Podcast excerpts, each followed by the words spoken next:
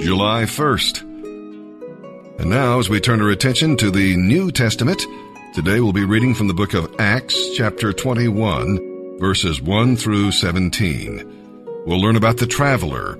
This farewell journey brought both joy and sorrow to Paul. But, you know, life is like that, isn't it? He knew what lay ahead of him, but kept going. We'll learn about the peacemaker.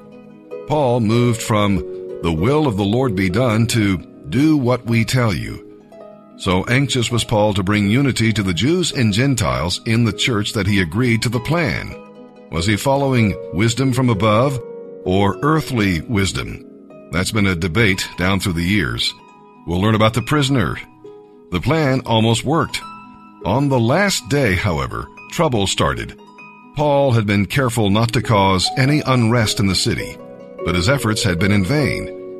But you know what? God is still in control. He used Paul's trials to accomplish his purpose so that his servant got to Rome. Now he can do the same for his people today. So we need to walk by faith. And with that, let's begin our reading today in the New Testament.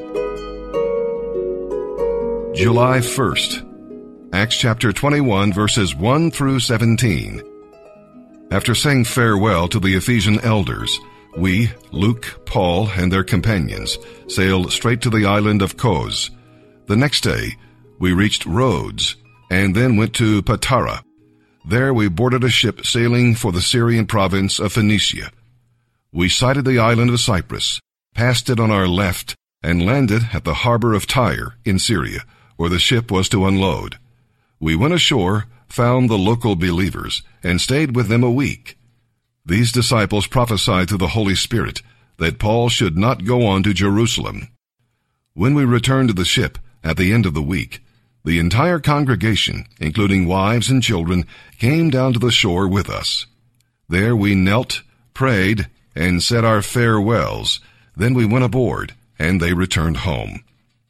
The next stop after leaving Tyre was Ptolemais, where we greeted the brothers and sisters, but stayed only one day.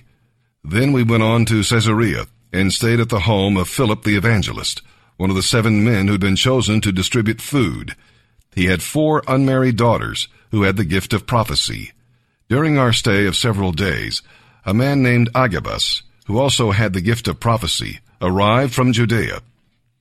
When he visited us, he took Paul's belt and bound his own feet and hands with it.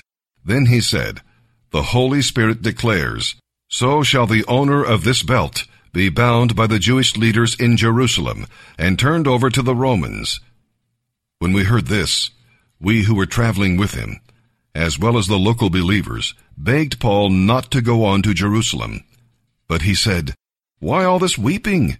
You are breaking my heart.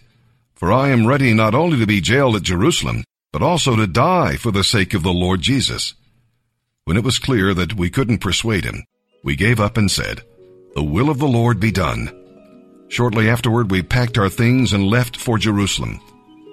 Some believers from Caesarea accompanied us, and they took us to the home of Mnason, a man originally from Cyprus and one of the early disciples. All the brothers and sisters in Jerusalem welcomed us cordially.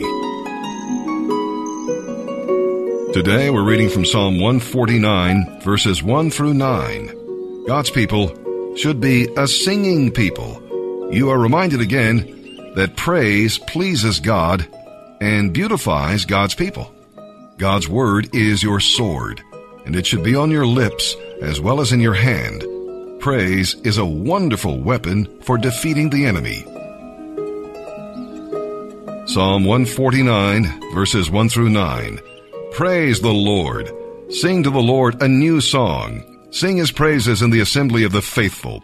O Israel, rejoice in your Maker. O people of Jerusalem, exult in your King. Praise his name with dancing, accompanied by tambourine and harp.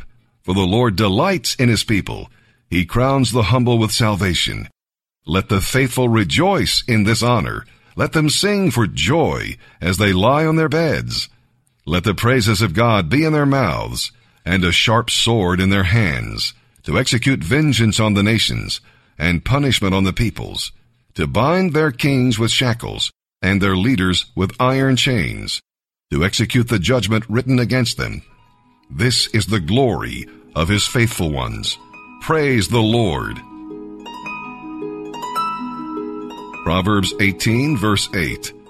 What dainty morsels rumors are, but they sink deep into one's heart.